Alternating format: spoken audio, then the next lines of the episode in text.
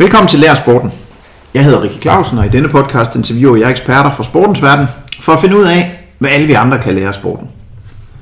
Når jeg arbejder med lederudvikling i både små og store organisationer, så er der ofte en stor interesse for, hvordan man leder eksperterne. De er ofte bedre på faglige spidskompetencer end deres ledere. Så hvordan giver man dem plads til at udfolde fagligheden, samtidig med at man udvikler dem og sørger for, at de præsterer? Det er et spændende og krævende spørgsmål. I dag har jeg fat i en sand ekspert, en person, der er blandt de allerbedste i verden, og som derfor har nogle kompetencer, eller måske især en kombination af kompetencer, der er helt i top globalt. Men også en gæst, der selvom hun er ekspert, også har brug for ledelse i forhold til dosering af træning, valg af konkurrencer, mentalt arbejde og meget andet. Hun var gæst for et lille år siden, og den første podcast med hende skiftes med min podcast med Michael Rasmussen, om at være den mest lyttede af alle mine podcasts. Begge med over 10.000 lytninger. Hun har været europamester, verdensmester et utal af gange, og været årets sportsnavn i Danmark. Og så er hun i den brede befolkning også særdeles kendt for at komme tilbage på rekordtid fra en skrækkelig ulykke, der næsten kostede hende livet. Hvis du ved lidt om tri, så har du gættet, at dagens gæst det er Camilla Pedersen. Velkommen til, Camilla. Tak. Og fedt, at jeg, jeg ligger højt sammen med Michael Rasmussen. Ja, ja. Og Jeg du, altid om at vinde, ikke? og du er den første, der kommer ind anden gang. Ikke?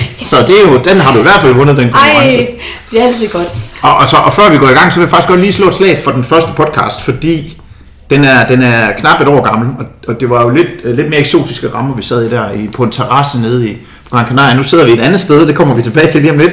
Men, men hvis du er som lytter er interesseret i uh, mere uh, om, om Camillas uh, baggrund, opstart af tri-karrieren og styrtet og Camillas comeback og sådan noget, så gå ind og hør den første podcast. Den kan du finde det samme sted, som du har fundet den her, fordi det, det, er ikke, det, det skal vi ikke gentage alt det, vi snakkede om på den podcast.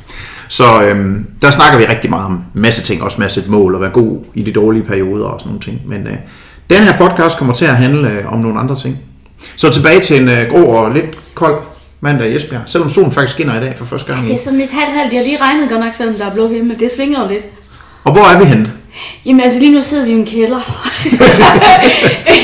en mørk kælder. Det er det der med at være mørk. Ej, vi, er, vi sidder jo lige i klubhuset nu for Svømmeklub Esbjerg. Ja. Ja, i Esbjerg. Og selvfølgelig, når det er Svømmeklub Esbjerg. Men øh, ja, det er jo sådan, det er jo det, jeg kalder hjem. Det er jo Esbjerg, men selvom jeg bor i Aalborg, så er det jo også et hjem. Så Jakob, min kæreste, spørger mig tit, når du siger hjem, hvad er hjem? øh, det er vel mest Esbjerg. Ja, Er det altså, ikke det, vil jeg også, det er også det, jeg siger til ham, at det, det er Esbjerg. Altså, jeg, ja, det er der, hvor hjertet er. Præcis. Men, øh, men hvorfor er du ikke på træningslejr? Godt være et eller andet sted nu. Det er også dejligt at være hjemme i Danmark. Øh, men jeg, altså, jeg skal også afsted, men om, om, om små to uger til, til La Santa, men det er kun to uger den her gang. Så, øh, og jeg har lige været i Østrig faktisk, så det er jo ikke varmere end herhjemme. Nej, der var lidt flere øh, bjerge. Der var lidt flere bjerge, øh, men det var ikke så meget træningslejr. Det var mest bare lige for at være nede i Red Bull og lave nogle test. Øh, og det var faktisk nogle mega fede, gode tests, og nyt setup, der er kommet nede ved deres testcenter og sådan nogle ting. Så det var, det var faktisk en rigtig god uge, jeg lige har haft dernede. Fedt. Ja. Hvordan ser sådan en mandag her ud? Hvad- laver du i af sådan en mandag? Jamen, øh, jeg stod op klokken kvart over fem i morges øh, for at tage ud og, og svømme. Øh, 6 km. Øh, Sammen med Esbjerg Svømmeklub, så eller hvad? nej, fordi jeg var i Aalborg. Ah, Ja, så du vågnede i Aalborg? Jeg Mads? vågnede i Aalborg i morges. Øh, Jeg tog i, i Skanse, Nørre Sundby, Skansebadet og, og svømmede. Øh, 6 km. Så passede de med, at jeg kunne komme hjem, gå med min hund, få noget morgenmad, og så lige øh, forbi Fusion, min, øh, min tøjsponsor. Øhm, ja, og så skulle jeg jo mod Esbjerg. Så har jeg lige noget lige at lave lidt øh, styrketræning. Og efter den her podcast, så har jeg lige en løbetur på 45 minutter til en time, alt efter hvad jeg lige kan nå, for jeg har to spændingstimer også. Og så slutter jeg af med en times yoga. Okay, så fem træninger, kan man sige, bliver det til i løbet af i dag. altså det er sådan en meget normal mandag, hvor jeg faktisk svømmer lidt langt og, og hårdt, helst med noget fart. Og mandag har jeg altid to spændingstimer, så det når jeg er hjemme i Danmark. Øh, det er jo sådan, jeg har lært at cykle, det var jo ved spænding. Så jeg elsker stadigvæk. Det er også derfor, jeg stadigvæk kører til Esbjerg hver mandag. For jeg har stadigvæk min faste hold, og det er de samme kunder, og så jeg ved godt, det er, nogen synes, det er fuldstændig vanvittigt at ligge og køre helt til Esbjerg, men øh, det passer godt med, så kan jeg lige se min familie også, og jeg har også mine behandlere det her i Esbjerg, så hvis der er et eller andet, så plejer jeg at planlægge det den vej. Så du bliver så i Esbjerg til i morgen, og så kører du tilbage til Aalborg? Ja, nogle gange så kører jeg herned mandag og kører hjem igen mandag aften. Øh, men jeg tror, jeg bliver til i morgen. Jeg har også lige, øh, skal lige have skiftet byttet bil og sådan noget. Jeg har jo Burger Sørensen, der hjælper mig med bil, så, så det passer meget perfekt. Så kan jeg også lige få koordineret det. Det er jo også her i Esbjerg. Altså det lyder ikke som om, jeg har spurgt uh, inde på nogle af de der Facebook hjemmesider for triatleter, uh, og der er mange, der har spurgt om over, overspringshandlinger. Jeg vil sige, det, det, lyder jo nærmest omvendt. Det lyder nærmest som om, du er mere aktiv, når, du er, når der er regnvejr, og det, det er Danmark og sådan noget, end du er, når du er på træningslejr. Jamen, der er jo ikke rigtig noget, der overspringshandlinger. Det er kun mig selv, en selv, man kan blame øh, ved sådan noget. Så det er jo bare med at have det rigtige tøj på, siger jeg altid. Okay. Altså, det er jo... Altså, jeg kan huske helt tilbage, også lige fra jeg startede af, hvor, hvor alle de de synes, at ah, de fik aldrig rigtig lavet noget, og det var træls vejr, og så kom man ikke ud at cykle eller løbe, men der har jeg altid sådan sagt, siden jeg startede, det er jo her det, der afgør, om du bliver vinder eller taber. Så du cykler også i pis, pisregn der? Ja, det 4, gør jeg. 4 grader? Ja. Hvad for nogle dæk har du så på? Fordi jeg, selvom jeg ikke cykler lige så stærkt som dig, eller lige så meget, så elsker jeg også at cykle, og jeg synes, det er så frustrerende her om vinteren. Man punkterer hele tiden. Ja, men altså, jeg, jeg har jo forskellige, hvis jeg kører på mine almindelige racer, så har jeg jo øh, sådan nogle Four Seasons dæk faktisk, som er lidt tykkere. Mm. Øh, men lige nu har jeg også en, en crossbike, en gravelbike, som folk siger, og ja. det er jo noget nemmere at køre på her om vinteren. Ja, den punkterer ikke så nemt. Nej, den, ja, det ved jeg faktisk ikke, fordi nu har jeg kørt med nogle af drengene op for Aalborg, hvor jeg har kørt på racer, almindelige racer, og de er tynde, og, og så kørte de på crossbike, og de punkterede tre gange. Jeg punkterede ikke, så jeg ved ikke rigtig. Det kommer land på, hvad man rammer. Øh, og sidst jeg cyklede med Michelle Vesterby, der kørte jeg også på crossbike. Hun kørte på almindelig, og det var mig, der punkterede. Okay. Øh, så, så ja, den kan selvfølgelig, det kommer an på, hvad man lige rammer. Hvis man rammer noget godt, så kan du ikke rigtig undgå at punktere. Men, men jeg synes, det er rart at køre på, på cross eller gravelbike her om vinteren. Altså, og du sidder også lidt højere og lidt anderledes på cyklen, og du kan også køre på stier, i stedet for det altid er af landevej. Der er jo ikke så meget læ her om vinteren, mm. fordi der er jo ikke nogen blade eller nogen marker eller noget som helst. Så, så kan man også køre ind i skoven og sådan noget på sådan en gravelbike, så det synes jeg egentlig er meget fedt at gøre. Og så i de vestjyske her, der er jo især ikke noget læg, vel? Intet. Der, det er bare åben over det hele. Men er det ikke sådan, at når du så er i Danmark, og det er koldt, at du, altså, så cykler man ikke lige så meget, som hvis man er på træningslejr. Så laver man bare nogle andre ting. Det synes jeg, jeg har hørt rygter om, men det ved jeg ikke, om det er... Nå, i går cyklede jeg 3,5 timer udenfor. Så, så jeg ved ikke. Okay. øh, så jeg, jo, jeg cykler stadigvæk en 3,5 eller 3-4 timer udenfor, selvom det er sådan her. Det igen kommer selvfølgelig an på, hvis det er, øh, hvordan vejret er, men nej, altså jeg, jeg har det nu fint nok med at cykle ud. Det er bare igen, hvad man lige har på, og så, så for at holde sig i gang, så selvfølgelig træls, at man punkterer, så kan man hurtigt begynde at, at fryse lidt, men øh, så må man bare træde lidt hårdt i pedalerne for at få varmen igen. Altså jeg synes i hvert fald godt, det kan blive koldt, når man punkterer, og jeg har noget andet fedtlag at bære rundt på, end du har, så jeg tænker, at du må da nemt komme til at fryse, hvis du skal punktere i hvert fald. øh, jeg tænker jo, altså nu, nu er det jo ikke spørgsmålet om, du, det kan jeg jo så høre, det er jo ikke spørgsmålet om du kommer ud og træne, når det er dårligt vejr, men det, men, men det er vel uomtvisteligt, at det er en, øh, det er, processen mentalt i hvert fald er sværere, hvis det pis regner og 4 grader, end hvis du er på La Santa og skal ud og cykle. Så, så hvad er det så, altså hvad, hvad, fortæller du dig selv? Jeg, kan, jeg, jeg, jeg er med på, at du får det gjort, men hvad, hvad er rejsen, den mentale rejse, hvad er den så? Er der nogle, øh, sådan nogle, nogle, nogle mønstre, du gentager for? Jamen altså, jeg ved jo bare, det kig, man får, når man har gjort det. Ikke? Altså, hvor man tænker, at de svage, de bliver derhjemme, eller sidder på en home trainer, eller løber på et løbebånd. Altså, i forgårs løb vi to timer og kvarter udenfor. Altså, og det var da også i øh, meget mudret og sådan noget terræn, men men det var stadigvæk bare super fedt. Så kom lige gæster her. Ja, der kom lige folk ind. Sådan er det, når man er i klubhus. ja. øh, nej, altså det er jo bare igen også, men man sådan har, jeg synes bare, det er mega dejligt at være udenfor, det er frisk luft, især her om vinteren. Det kan da godt være, at det er koldt, men det har bare ikke noget bedre frisk luft at få.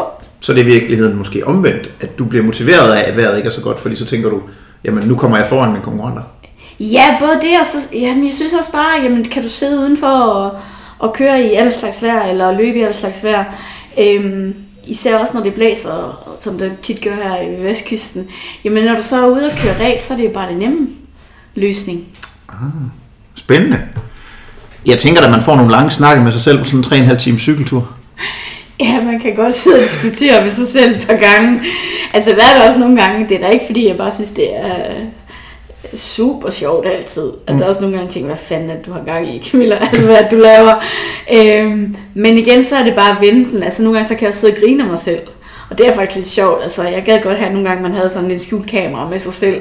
Hvordan man kan sidde og smile nogle gange, og så kommer man til at tænke på et eller andet, eller så kan man sidde og grine af sig selv, eller og så må man sidde under sig selv, så det humør, det kan gå, det kan også sådan lidt rullende bakker, ligesom man kan møde, når man cykler. Også i løbet af sådan en cykeltur? Ja, ja, der, der, er der, man, kan, man kan tale om rigtig mange ting. Altså, jeg gad, der gad jeg godt være mand, fordi man siger jo, at mand, mænd de har sådan en nothing box i mm. hovedet, ikke? Altså, sådan en gad jeg da godt at have, når man sad og cyklede. Man kunne bare være i sin nothing box. Ja. Ikke at sidde og tænke noget. Men det kan man ikke, når man kvinde, har jo lært. Jeg har jo undersøgt det der med hjernen Okay. og det der. Så det, vi, vi tænker åbenbart altid på et eller andet. Men, men sådan har jeg det jo, når jeg cykler i modvind. Så prøver jeg virkelig at komme ind i min nothing box, for ikke at blive, for ikke at blive frustreret. Ja, det er en Øh. god boks. Det er en god boks. Men så er du, når du så er i Danmark, hvem hjælper dig så, kan man sige, mentalt og fysisk? Nu siger du, du har en behandler, og du vil også løbende kontakt med din træner. Men, men hvem har du sådan af støttepersonel, når du er i Danmark? Min hund. den, er, den gider altid at høre på, når jeg brokker mig. Og den er altid glad, når Den lover altid med halen, uanset hvad du siger. Den er bare altid glad. Ja. Øhm, så bliver man altid i godt humør, jo. Ikke? Men er det i virkeligheden også det, man nogle gange har brug for fra en træner? At man bare får lov at læse af? Ja, jamen det er, det er faktisk super godt. Altså, Ja. det, det der er nemt. Der, man får aldrig noget, øh, der er aldrig nogen diskussioner, man har altid ret. Ja. Ja. Men det er, det er også begrænset, hvad din hund den kan give feedback på det, hvad du har trådt og sådan jeg. ja. Trods alt. den kan godt nok se lidt underlig ud nogle gange, men altså, så må man tænke, at hun er gal oven i hovedet. Men øh, det siger alle de andre jo også, ja. Øh, vi er jo, selvom det er hyggeligt, så er vi jo ikke kun mødtes for at hyggesnakke i dag. Øh, så jeg kunne godt tænke mig at starte med sådan at, at lige at prikke lidt der, hvor det gør lidt ondt, fordi øh, det gik jo ikke, som du sådan havde i hvert fald håbet på, da vi snakkede sammen i februar, øh, da du var til øh, VM i, øh, på Hawaii, den, den hellige gral. Nej. Det, som alle vil vinde. Ja. Det, der er det ultimative mål for alle de bedste triatleter i verden. Øhm, for dem, der ikke har hørt den første podcast, kan du så ikke starte med, inden vi sådan lige dykker ned og sige, hvad har du gjort anderledes i år op til Hawaii, end sidste gang, du kørte for to år siden? Jamen altså, jeg valgte jo at sige, at nu går jeg simpelthen all in. For den sidste, jeg mangler at vinde, det er simpelthen Hawaii. Jeg har jo vundet alt andet. Øhm, så jeg prøvede at gå all in, og jeg var valgt derfor at være væk hjemmefra i ja, 7-8 måneder. øh, for de mest optimale forberedelser, for at være på træningslejr, når min træner han havde nogle træningslejre forskellige steder, f.eks. på Gran Canaria, hvor vi mødte sidst. Og jeg valgte at tage 3,5 måneder til St. Moritz øh, i Schweiz, hvor han bor og hører til. Øh, og det gjorde jeg, fordi at han er bare bedst, Brad Sutton, når han er til stede.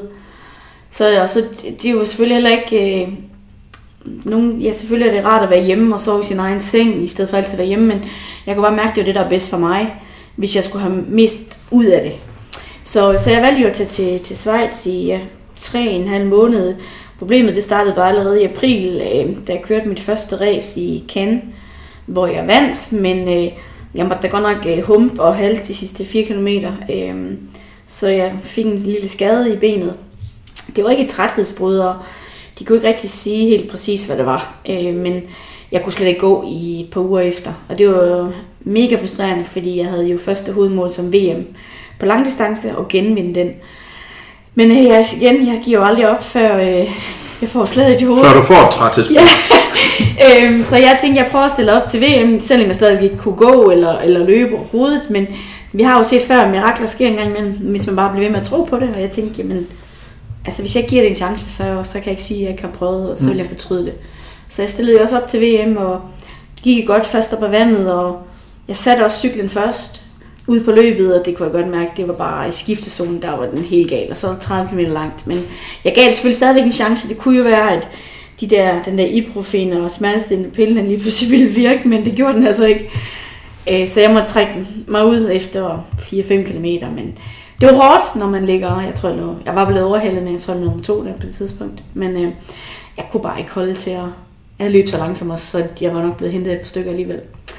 Øhm, det var selvfølgelig rigtig hårdt, fordi jeg ville rigtig gerne have genvundet, genvundet min VM, og, og racet, det var, øhm, øhm, ruterne passede mig perfekt også, men øh, sådan det, det var i maj.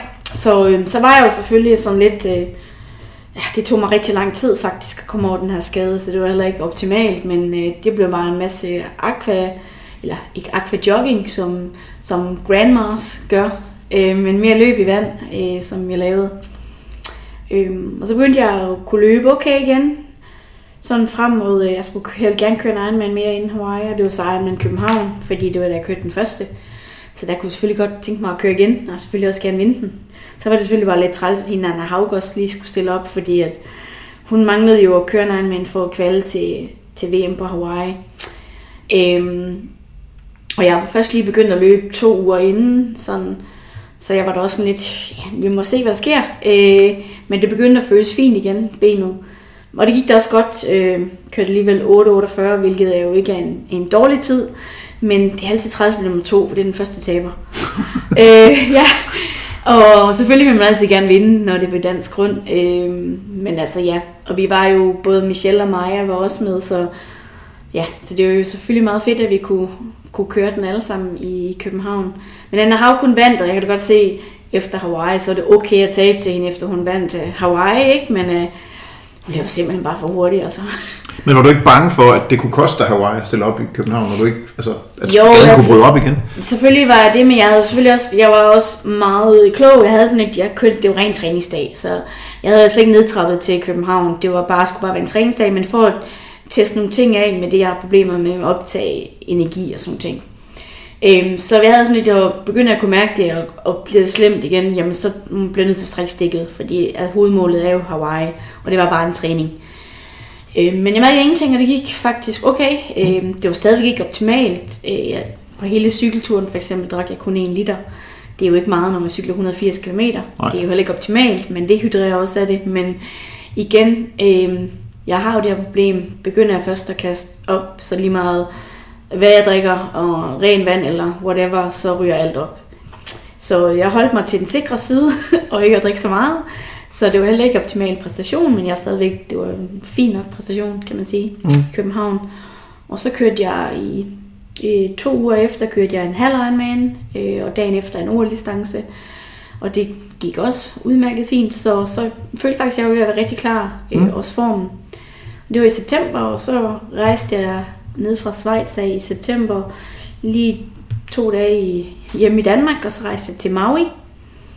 Øhm, for ikke at være på det Big Island i 3-4 uger før racet. Fordi så ville det blive sindssygt af at køre ud og hjem ad den samme vej. Ja. Så vi tog til Maui sammen med Daniel Ryf og nogle af de andre, som bliver trænet af Breton. Og øh, det var faktisk super fedt. Jeg var der, og igen, jeg gjorde det mest optimale, så jeg fik min behandler med her fra Esbjerg. Øh, han var med mig i to uger, så jeg kunne få behandling hver dag også, og vi fik arbejdet med mange af de ting, som jeg snakkede om, kunne være lidt årsagen til, at jeg ikke kan holde væske i mig. Og sørge for, at jeg hele tiden var frisk hver dag i min træning også. Og øh, min storebror kom derover også nu til Maui. Øh, så jeg havde den bedste support, altså jeg kunne få på Maui, og træning gik godt, da jeg begyndte at kunne løbe, begyndte at løbe godt igen også, og følte mig okay frisk, og cykel. Cykling begyndte også at gå som noget af det bedste, jeg faktisk havde kunne køre i rigtig mange år. Øh, næsten tilbage til 2013. Mm. Så jeg begyndte at føle mig også sådan forholdsvis godt forberedt. Jeg havde lige et par enkelte dage, hvor jeg lige måtte kaste op, når jeg var ude og køre noget intensivt. Der kommer flere på besøg, så Så Nu ja, gør jeg noget. helst ikke nej. vi er lige ved at lave noget. Og hvad vi skal have sat en, øh, en sæde på den. Ja, Nå. nå. Ja, øhm, så det var sådan bare, det var sgu, det var sgu ikke, øh, det var også lidt træls og frustrerende, men jeg ved også godt, hvad jeg skal spise og ikke skal spise, når jeg skal ud og køre intensivt øhm, på cykel. Ja. Og det var ikke altid lige holdt det, når det var træning. Men, men hvem, altså du har stadig fire uger, du har din behandler med og sådan noget. Altså hvem betaler for det? Det lyder som en bekostelig affære. Det var mig. Øhm, jeg betaler jo alt. Og, øh, og det var også, fordi jeg har valgt at sige, jamen, jeg går sgu all in. Altså, ja. Og det kan da godt være, at det er virkelig dyrt, og, øh, men så er det godt, man også en gang imellem, øh, ja, man kan lave en opsparing. Øh, men jeg igen også, jeg, vil bare ikke, jeg havde det sådan, jeg ville ikke kunne sætte en finger med noget, når jeg kom hjem. Mm. Mm. Øh, hvorfor havde jeg ikke gjort det? Eller hvis jeg gjorde det, så kunne det være mest optimalt. Så jeg lavede de mest optimale forberedelser. Det var vanvittigt dyrt, altså bare en altså, lejlighed, den ja, 4-5 uger, jeg var afsted, det løb jeg op i 70.000. Det er kun for lejlighed. Så kommer der jo flybillet oveni, både til mig og til min behandler. Øh, så kommer der også lige det, der hedder mad, og, og mad på, på Hawaii, det er heller ikke det billigste. Og så er der jo lige alle de andre ting også, ikke? Øh, så det var der, vi var der, vi var der tæt på, ja, 120-130.000 bare for den tur. Men igen, jeg, som jeg siger, jeg bliver nødt til at gå all in på det her. Øhm, så ja, så det var en, en, en dyr øh, billet, vil jeg sige. En dyr omgang. Ja, det var det. Men, men så, så prøv at tage os igennem øh, racet der fra morgenstunden af. Man står jo op nærmest midt om natten, ikke? Der er jo er det klokken syv, der, er- der er afgang, ikke? Øh, jo, altså halv syv faktisk. Okay. Ja, jo, men det jeg havde gjort også i dagen op til, det var igen for at være på den sikre side. Øh, Jeg ved, jeg skal, ikke- skal ikke spise bær, jeg skal ikke spise øh, grøntsager, frugt, nødder. Øh, ja, på dagen eller dagen før. Øh, hvis jeg skal undgå det dag, der kan irritere det lidt ekstra med, at jeg får kastet væske op. Og det er jo kun væske, jeg kaster op. Øhm, så jeg valgte i ja, fire, næsten fem dage før ræs kun at spise hvid ris. Morgen, middag og aften. Det var virkelig kedeligt. Men igen også, det er det mest optimale. Øhm, jeg har før talt med Lars Nybo om det, hvad, hvad der næsten kunne være bedst. Så jeg holdt mig fra fiber, og jeg holdt mig, jeg skulle bare have kulhydraterne fyldt Mm. op. Og så var der selvfølgelig også lidt protein i det, jeg spiste, ikke? men øh, det var heller ikke meget. Men der havde jeg også været meget opmærksom i alle de uger eller dage op til, jeg var på træningslejr hele tiden og tage det rigtigt. Jeg sørgede for at få elektrolytter nok, og ikke for mange elektrolytter, det har jeg også haft målinger på. Øhm, jamen, jeg er jo selv diætist, så jeg ved jo også lige præcis, hvad man skal og hvad man ikke skal. Så, så jeg kedelig kostplan, men igen også, det var det mest optimale, øh, jeg kunne gøre, for så kunne jeg heller ikke igen pege på noget, jeg havde Mm. mm. gjort forkert. Øh, og så, ja, om dagen inden, der spiser jeg kun morgenmad, så jeg fik ris til morgenmad dagen inden. Og så øh, drikker jeg lidt energi resten af dagen, men spiser ikke. Og Mm. jeg spiser heller ikke morgenmad. Og, og morgenen også, jeg kigger hele tiden, sørget for mit, kigge på mit eget tis, være sikker på, at det ikke er for gul og ikke er for hvidt, fordi så skyller du selvfølgelig også elektrolytter ud. Men igen også for at være sikker på, at væskebalancen var fin. Og ja, så om morgenen, der drak jeg cirka 200-300 ml kun til morgenmad med lidt energi. Og det var det. Og så gik starten, og jeg kom jo godt afsted, kom op i første gruppe. Og, ah okay, første gruppe, Lucy Charles var godt nok lige foran, men, uh, men hun svømmer også lidt hurtigere end, end alle sammen. Så jeg kom rigtig godt op og var afsted på cyklen, og så gik der cirka to minutter på cyklen, og jeg havde stadigvæk ikke drukket noget. Og så kastede jeg op. Så tænkte jeg, det kan være lidt saltvand. Man drikker selvfølgelig lidt, Ja. når man svømmer i åben vand, og der er bølger. Så det kan da være lidt saltvand, jeg lige havde slugt. Så jeg holdt stadigvæk hovedet koldt, og jeg var heller ikke nervøs inden start. Jeg var meget afslappet, fordi det havde vi også talt om, det kunne være det. Så i ugerne op til der, jeg glædede mig faktisk til at køre race for første gang i rigtig lang tid. Mm. Og jeg var helt afslappet, og jeg så det bare, jeg skal bare ud og have det sjovt, jeg skal ud og smadre mig selv. Og det er det, jeg godt kan lide at gøre. Så, øh, så jeg, igen også, jeg var slet ikke nervøs, da starten gik. Jeg var sådan lidt, selvfølgelig er man lidt, ikke? Men, men det var mere det, jeg kunne bare mærke, at jeg var klar. Men øh, kaste op, så tænkte jeg, jeg holdt stadigvæk ud koldt, så jamen, det, det er jo nok bare lidt saltvand. Og jeg blev bare ved med at kaste op. Inden, jeg tror, jeg kastede op fem gange, inden jeg drak noget første gang. Og så tænkte jeg godt, nu skal planerne lige ændres, fordi at, øh, ellers så holder det ikke det her. Så jeg begyndte at prøve at, at drikke noget cola, for det er næsten det, der holder bedst. Mm. Det røg ud med det samme. Så prøver vi noget Gatorade, det røg ud. Så prøver vi noget energidrik for, for væskedepoterne, det røg ud. Alt røg ud, så jeg kastede nok mere væske op, end jeg, jeg fik ned. Mm. Øhm, det gjorde så også, at selvfølgelig, når du dehydrerer, jamen, det er mere end en løb tør for energi, fordi at, ja, så du præsterer mindre. Så jeg blev selvfølgelig også hentet, men jeg tænkte bare, ah, jeg, skal bare gennemføre det her nu. Øh, men så havde jeg lige et par ture på cyklen, hvor jeg blev nødt til at stille mig af cyklen, fordi jeg blev, jeg mistede fuldstændig orientering og, og blev helt svimmel. Og så jeg måtte nødt til at stå ind, jeg styrtede på cykel, lige øh, hovedet ned og, og kigge i jorden et par minutter, inden jeg fik det sådan okay tilbage igen, og så cyklede videre. Øh, jeg blev så stoppet godt nok af nogle læger ude på cykelruten, sagde, at jeg skulle stoppe. Så sagde jeg, "Mm, jeg har det okay.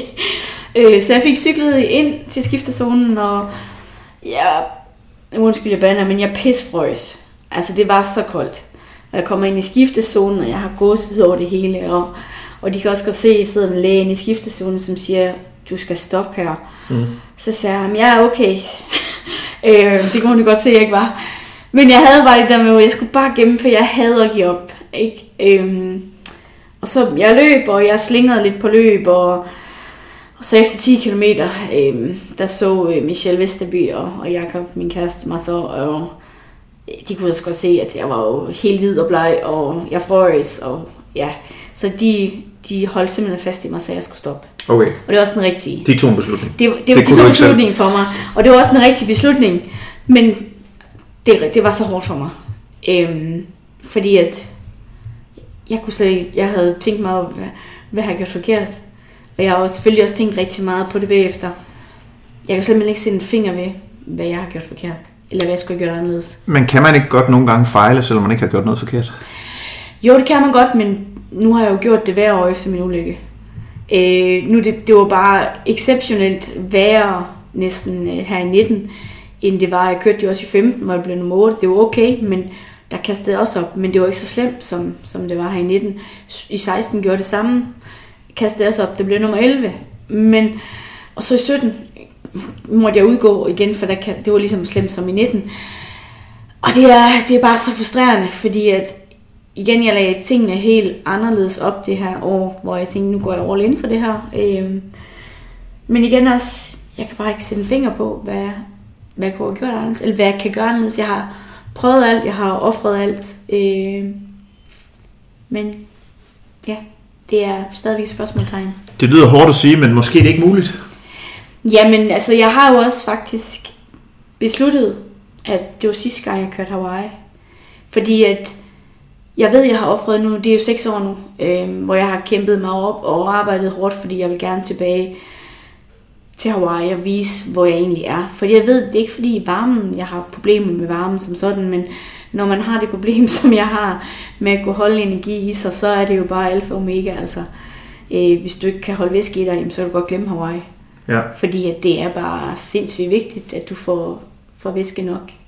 Så, så jeg har sådan lidt, men jeg har faktisk været meget afslappet efter Hawaii også, hvor jeg har sagt, jamen, det var nok sidste gang, jeg har kørt Hawaii, fordi igen, jeg har brugt så mange ressourcer, sagt nej til så mange ræs, som jeg også gerne vil køre, men for at have fokus på Hawaii. Så et eller andet sted har det faktisk lettet mit hjerte lidt, hvor jeg har sagt, jamen, det er bare, du, du har prøvet alt. Du har gjort alt i seks år nu. Du har knoklet røven ud af bukserne for at nå det her mål. Men en gang imellem, jamen så når man bare ikke. Hvis jeg kunne igen sige, at der var nogle ting, som jeg godt kunne prøve at teste af, så vil jeg gøre det igen. Men jeg har, jeg har simpelthen sat krydser af ved alle Mm. ting, som, som jeg kan gøre for...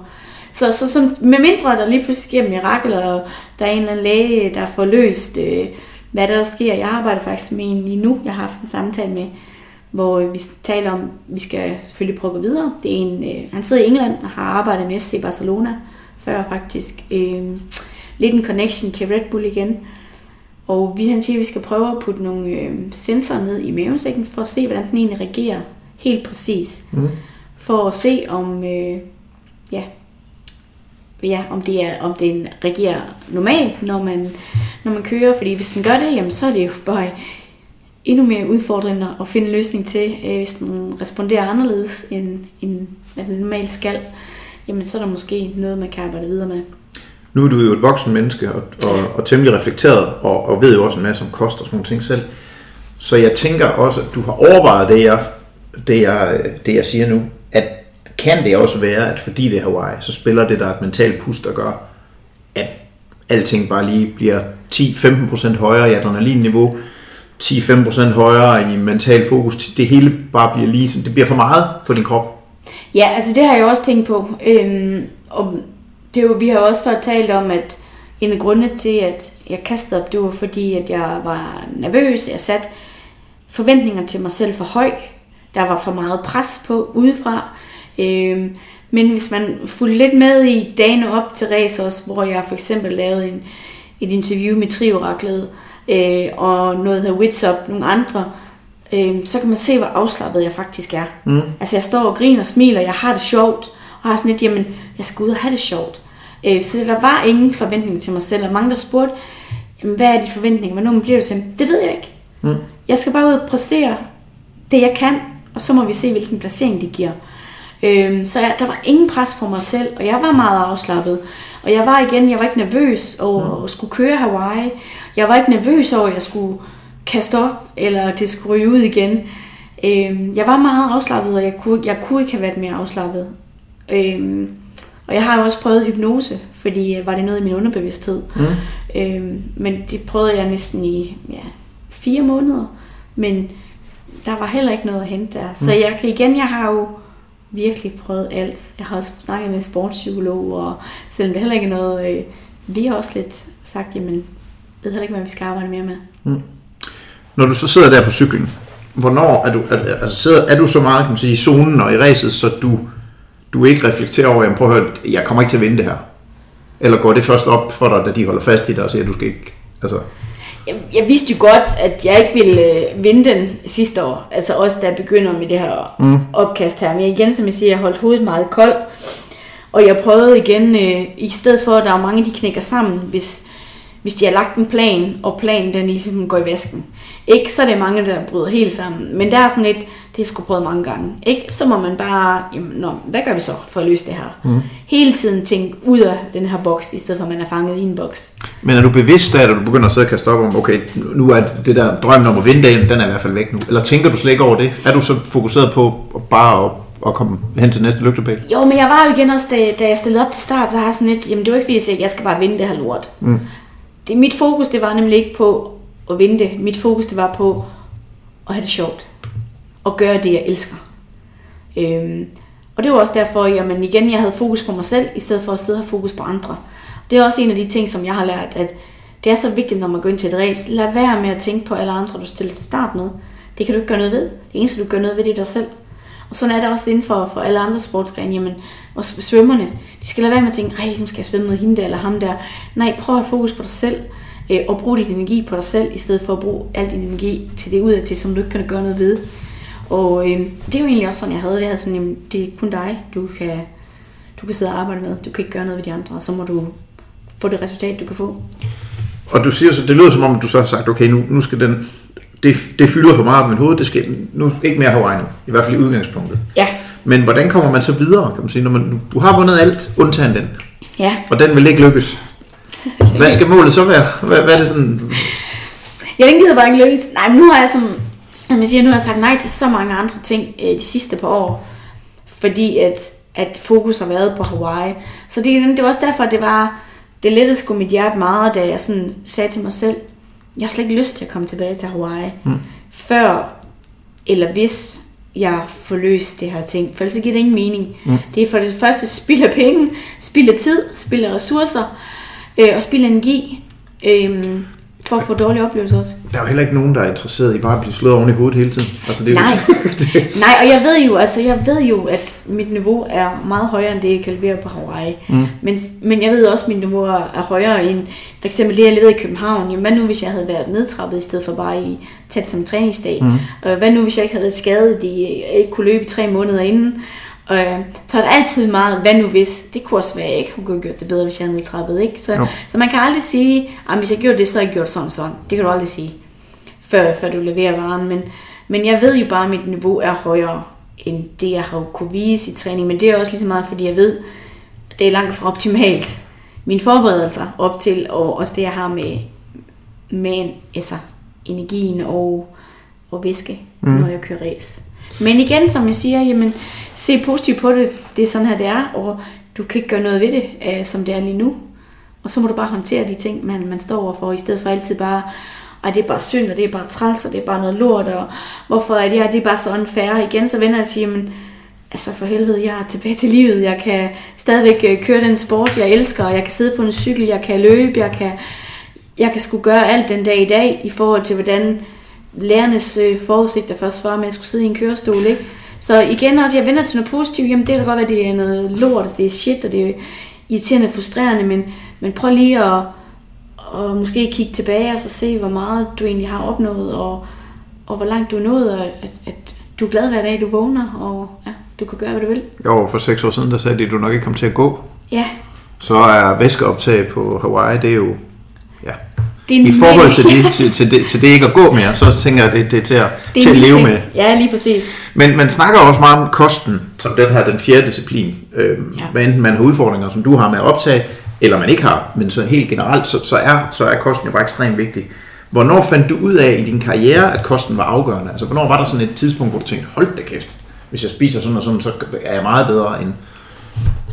Jamen altså, jeg har altid været opmærksom på det også, for jeg kommer jo, altså det er jo ikke fordi, jeg bare kom ind i triathlonsporten fra ingenting. Mm. Ja, nu har jeg jo været elitesvømmer, og har jo også spillet lidt ishockey og lavet lidt forskellige ting. Øh, men, men jeg ved jo, hvor vigtig kosten er, og også at det er den rigtige kost. Altså, jeg kan da også godt mærke, hvis jeg har været hjemme med far og far for at spise stikflæsk med persillesauce. Det kan jeg da tydeligt mærke dagen efter i træning. I forhold til, hvis jeg har spist en ordentlig Altså hvis jeg spiser pasta eller noget andet, ikke? Så du altså, kan simpelthen mærke det, altså dagen efter? Ja, jeg, kan- jeg kan tydeligt mærke det faktisk. Øh, hvor træt og sløj man nogle gange kan være, hvis du spiser øh, ja, stikflæsk med sildesauce mm. i forhold til at spise noget ordentligt. Øhm, så, og det kan jeg da også godt mærke. Jeg skal også passe på nogle gange, at nu er jeg begyndt at drikke kaffe. Det har jo taget mig lidt tid faktisk. Men ja, det er sådan 35 år eller sådan noget. Men, men der skal da også nogle gange passe på, i, i stedet for at det bliver ren rutine, at jeg altid drikker kaffe hver morgen, inden jeg skal ud og gøre noget. Fordi det bliver du også hurtigt træt af. Hvis du først tager koffein, jamen, mm. så skal du faktisk blive ved med at tage det i løbet af dagen. Så jeg prøver også at holde mig for koffein i, i hvert fald en uge eller 10 dage før et race, for ikke at få det, det der boost hele tiden, som man får. Mm. Men jeg har det da også, at skal jeg ud og løbe hårdt, eller har jeg en lang løb, og jeg ved det sådan lidt, så har jeg næsten altid en Red Bull eller øh, noget med mig. Øhm, fordi så når jeg ved, at jeg bliver træt, så det igen, det er meget mentalt også, men du har en god oplevelse på de hårde timer, som du ligger i det. Og, og det hjælper bare en gang imellem. Men kunne man overføre det her til, til folk, der ikke træner? Og så sige, jamen, når du siger, at det betyder så meget for, hvordan du træner, men også hvordan du har det. Kunne du godt ønske dig, at folk, der ikke var aktive, at de også prøvede at tænke lidt mere over, hvad de puttede i hovedet? Ja, fordi det er jo ikke kun sporten. Det er ligesom for, når folk med på det almindelige arbejde. Altså det betyder det samme som, som, som mig, der lever af sporten. Det er jo mit arbejde. Men det har det... Øh, Nu skal lige for det der med ord her.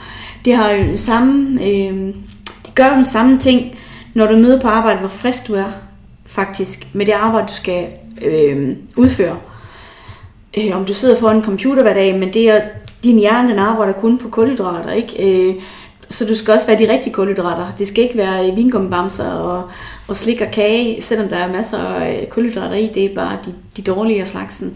Og det gør jo også, fordi så får man jo tit det her med blodsukker, der svinger meget. Og det gør også bare, at spiser man meget af det usunde, jamen så falder blodsukkeret også hurtigt, så bliver du hurtigere træt og sløj faktisk. Øhm, så det er faktisk rigtig, rigtig vigtigt for alle almindelige mennesker, også dem, der ikke træner så meget, som jeg gør, at man får den rigtige kost. Altså, jeg undrer mig meget over, at man på arbejdspladser, altså på klassiske kontorarbejdspladser, man kigger rigtig meget på ergonomi, og man sidder rigtigt og udluftning og sådan noget. Men der er ingen, der går op i at fortælle folk, hvad de skal putte i hovedet i løbet af en dag i forhold til at performe. Det er den mest øh, optimale for faktisk øh, få ens medarbejdere til at præstere mere, ja. Hvis man skal vente til sportens verden. Og det er det, altså. Og det er der mange, der glemmer, som du siger også. Men det er jo fordi, jeg siger, men det, jeg, jamen jeg, jeg skal jo ikke træne 5-6 timer eller 8 timer om dagen. Nej, men du skal stadigvæk sidde øh, med et arbejde, hvor hjernen skal tænke og arbejde, ligesom min gør. Når jeg træner, så er det også min hjerne, der arbejder, fordi det er hjernen, der styrer alle musklerne, øh, alle bevægelser, du gør. Så, så den har brug for lige så meget god energi, som, som altså hjernen har brug for lige så meget energi og energi på en almindelig, der går og sidder foran en computer i 8 timer, ligesom jeg træner 8 timer. Så hvis man sidder derude i en, øh, en stor virksomhed og synes, at man mangler viden om det her, så kunne man ringe til dig. Det er jo faktisk det her, du Det er uddannet indenfor. Ja, Ja. Øhm, hvad tænker du sammen med din træner på et sådan nu efter sådan rent kostmæssigt? Altså, hvad, er det fordi, der er så varmt? Er det det, der er, vi har sagt, okay, nu ikke mere Hawaii, det her kommer ikke til at blive en kæmpe udfordring, de andre, de andre race, du skal køre? Eller, eller er der noget nyt, I vil prøve? Jamen altså, der er jo to ting i det her. Øh, lige nu, jeg træner mig selv. Så jeg har ingen træner lige nu. Okay, Ja. du har ikke Brett, Sutton længere nu? Nej, jeg har ham ikke. Jeg har ikke haft ham siden, øh, siden Hawaii. Okay. Øh, eller vi er stadigvæk i, i et kontakt, det er ikke fordi vi siger, at nu er det bare slut det her. Mm. Men jeg kunne bare mærke efter Hawaii, igen fordi jeg har fulgt alt til punkt og prikke. Alt hvad han har sagt, alt hvad han er... Ja, så, så der er ikke noget igen, jeg kan, som jeg siger, så kan jeg ikke blame mig selv, fordi jeg ikke har fuldt træningsplan, eller gjort hvad jeg skulle, og Nej. alle de her ting. Øh, og det er derfor, jeg siger, at jeg kan ikke sætte en finger på noget, jeg har gjort forkert. Selvom der er mange til, til, til mange, mange, mange gange, jeg har tænkt, at altså, det giver ingen mening, hvorfor, eller er han overhovedet opmærksom på, hvad det er, jeg skal, for det er han ikke altid. Mm.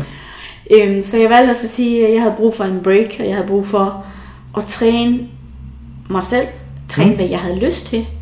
Øhm, og det har jeg faktisk gjort siden, og ja, mm, som, det har faktisk, jeg kan bare mærke, at jeg har fundet glæden tilbage igen, og jeg synes, det er fedt at træne, og jeg kan, altså jeg glæder mig til at træne hver dag faktisk, som jeg nogle gange ikke gjorde før. Fordi det var sådan lidt, og også fordi når du er træt, hvis du har en plan igen, jeg gør det jo 100%. Selvom jeg er helt smadret, og der står, at jeg skal løbe to, to og en halv time, så løber jeg to, to og en halv time. Selvom jeg kan mærke, at det er det dummeste at gøre, fordi at jeg er så smadret som jeg er. Og så tænker du bare selv mere. Øh, men i og med, at jeg har en plan, så det gør. Så det har faktisk været rigtig rart her de sidste tre måneder at træne mig selv. Ja, det Det kan er jo godt så to forstå. måneder, er det jo kun. Jo, men, men så, så er det vel også noget med, Nej, sætter det du er dig så. Ja. sætter du dig ned og planlægger så uge for uge, eller måned for måned? Nej, Eller? jeg planlægger dag for dag. Mere eller mindre. Så har jeg selvfølgelig... Øh, har jeg selvfølgelig, hvad jeg sådan nogenlunde skal og vil. Men igen, så mærker jeg efter, for jeg Men- kender mig selv. Men prøv lige at være lidt, lidt Ja. skarp på det. Du ved, hvad Ja. du nogenlunde skal og vil, fordi det, hvad vil det sige? Jamen, jeg ved jo cirka, hvad jeg skal... Altså, for eksempel, så har jeg jo hver mandag har de her to spændingstimer, for eksempel. Ja. Og jeg ved, hver mandag, der svømmer jeg hårdt. Øh, der svømmer jeg hårdt, og så har jeg de her to spændingstimer. Det er jo intens. Det Ja. er jo altid hårdt. Jeg kan ikke bare sidde og trille, når jeg Nej. underviser selv. Og så, måske, måske ikke, løber jeg. Det kommer lidt an på, hvordan det er. Mm. Øhm, og så tirsdag, den tager jeg lidt som, hvor jeg har fokus på løb, og gerne noget lidt længere, men også noget hurtigt løb. Måske to løbeture Mm. i løbet af sådan en dag. Øhm, så det er igen en basis, jeg sådan har. Og onsdag, det bliver igen måske en lang cykeltur, og måske hvor jeg lige løber lidt efter cykelturen. Og det kan igen være efter fornemmelsen, hvor frisk er jeg, hvor træt er jeg. Bliver det så 15 minutter løb, altså kombiløb, ikke? lige efter jeg har cyklet, eller bliver det en time, og der går jeg igen efter fornemmelse. For eksempel, da jeg var- på Santa i december, og der var jeg ude cykle fire timer, og så havde jeg i planlagt, at jeg ville bare løbe 20 minutter, hvor jeg løber de første 15 minutter hårdt, men let opbyggende hele tiden. Og så bare 5 minutter afjog. Men så kom jeg, så løb jeg, og så tænkte jeg, jeg har bare gode ben i dag, og jeg følte mig faktisk rigtig godt, og jeg kunne mærke, at benene var friske nok. Så tænkte jeg, jeg løber en time nu, så gør jeg i stedet for at gøre det her en gang, så gør jeg det tre gange. Mm. Hvor jeg løber 15 minutter opbyggende, tempo hele tiden, og så bare 5 minutter let, og det gør jeg så bare forfra tre gange, i stedet for at kunne gøre det en gang. Og det er jo igen, fordi jeg mærkede efter, hvordan kroppen havde det, og hvordan benene havde det. Men rent fysiologisk, så burde det jo være sådan, man gjorde hver dag. Ja, Kan man sige, hvis man kender sig selv godt nok, det er selvfølgelig udgangspunktet. Men så er der vel også noget sådan overordnet planlægning, hvor jeg tænker, sådan en som dig, som er vant til, at det skal være sådan i system og sådan har det ikke været svært at så sige, nu er der ikke noget system, nu lytter jeg lige til, hvordan jeg har det. Nej, det er dejligt. Øhm, også fordi, at jeg, jeg synes jo også, det... Jeg ved jo godt, hvad jeg mangler. Og jeg ved godt, hvad der skal til, før jeg bliver bedre og hurtigere igen. Jeg har i hvert fald... Øh, altså, jeg, er jo ikke, jeg ved godt, jeg er hjerneskadet, men jeg er ikke helt dum. øhm, og jeg kender igen mig selv. Jeg er 36 nu. Jeg har, min krop har været udsat for rigtig mange ting. Og jeg kender den signaler, og jeg ved, hvornår for meget er for meget, og hvornår den godt lige kan presse. Så jeg, kan også, jeg er også den type, jeg kan godt finde ud af at presse mig selv. Nogle gange så har jeg været lidt for god til at presse mig selv lidt for meget. Og så det er også igen en balance, men hvor er det, og hvad mærker man? Men nej, jeg synes faktisk, det har været rart, fordi det har også været mere... Øh, jeg har været mere fleksibel nu. For eksempel så i, i går, der cyklede jeg så med, med, med fire drenge op for Aalborg, og nogle af de gode, ikke? Øh, fordi de skulle ud og cykle, og den ene skulle køre nogle intervaller, og den anden skulle. Men det passede med, at vi kunne cykle sammen. Og det siger perfekt, så cykler jeg med her. I stedet for, jeg havde egentlig også planlagt selv, jeg skulle cykle cirka 3-3,5 timer, måske 4 timer. Øhm, men vi cyklede 3,5 timer, og det var jo perfekt, fordi så kan man cykle med nogen, i stedet for at man også altid skulle cykle selv. Mm. Som jeg gjorde før, også da jeg havde Brett. Hvis jeg havde en svømmeprogrammer, altså han kunne gå helt amok, hvis jeg spurgte, om der var nogen, der ville svømme med, fordi så kunne de se hans program. Og jeg var sådan lidt, jamen prøv at høre, de ser dit svømmeprogram, ikke? Jo. Det gør jo ikke, at du bliver bedre, altså de bliver bedre, men, men sådan, det kunne han fejne helt ud af, så det måtte man ikke. ikke? Og det, det kan godt være kedeligt, og igen også, man skal huske at finde fornøjelsen ved det, man skal finde det sjove i det, man gør, mm. selvom det er meget hårdt arbejde. Øhm, og så var det faktisk været rigtig rart, at jeg også kunne køre mountainbike, for det måtte jeg heller ikke med Brett. Øhm, Vil du, det- ønske, vil du ønske, du havde gjort det her noget før? Nej, det ville jeg faktisk ikke. Nej. Det igen, jeg havde jo Michael Kryer i, i syv år, og det var ham, der sagde, enten så skulle jeg stoppe, eller så skulle jeg have Brett Sutton som træner. Og, øhm, og det er igen også, det var derfor, jeg valgte at, at, at følge ham, og nu har jeg følt ham i ja, to år. Og han sagde også, at jamen, der, der sker ikke noget det første år, og så kommer det. Nu, altså, han er jo, for ham er det også business, så han siger jo også, at det er først nu, vi begynder. Og så siger jeg, men han har bare ikke været der for mig. Altså, jeg betaler ham alligevel 1000 euro om måneden, ikke? Altså 7.500 om måneden i trænerløn. Plus han også skal have noget af min præmiepenge. Så det er en rigtig dyr træner. Men når han så giver dig et program, du skal følge i to måneder, det er samme hver mandag, samme hver tirsdag, samme hver onsdag, samme hver torsdag, og du følger den i to, to og en halv måned, men det er ikke specifikt lavet til dig, det er også sendt til 10-15 andre.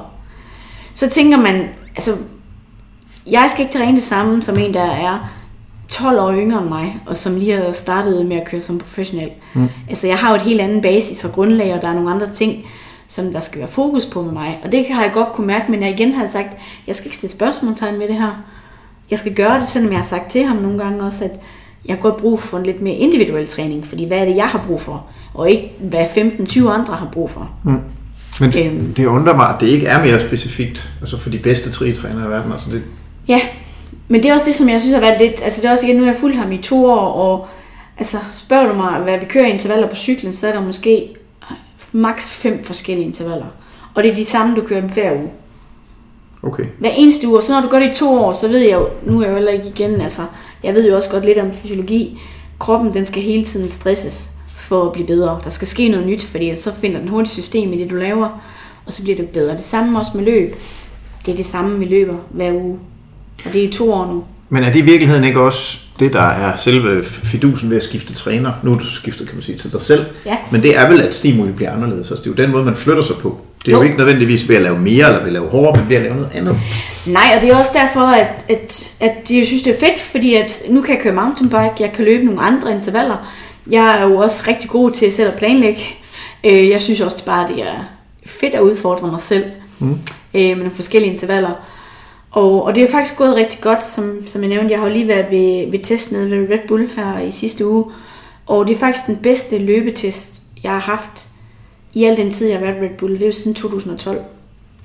Øhm, og det er jo både VO2 Max og, og laktattest, jeg fik lavet. Og det er den bedste løbetest, jeg har haft i alle de år, jeg har været ved Red Bull, og det har været mange gange efterhånden.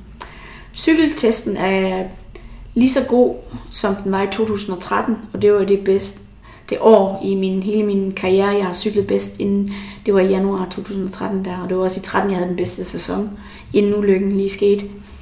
Øhm, så så ja, det har da selvfølgelig også givet mig et kæmpe opløft, så jeg tænker, det er et rigtig godt valg, du har valgt at træne dig selv, øh, og mærke efter, og, og give os kroppen ro, når den har brug for det, fordi det er også det, jeg har været dårlig til før. Især hvis jeg har et program, øh, så følger jeg den, selvom jeg er smadret, fordi man har også andre ting ved siden af en gang mellem forskellige. Nu har jeg arrangeret nogle, nogle spinning event for Smilfonden for at samle ind til kronisk syge børn for eksempel.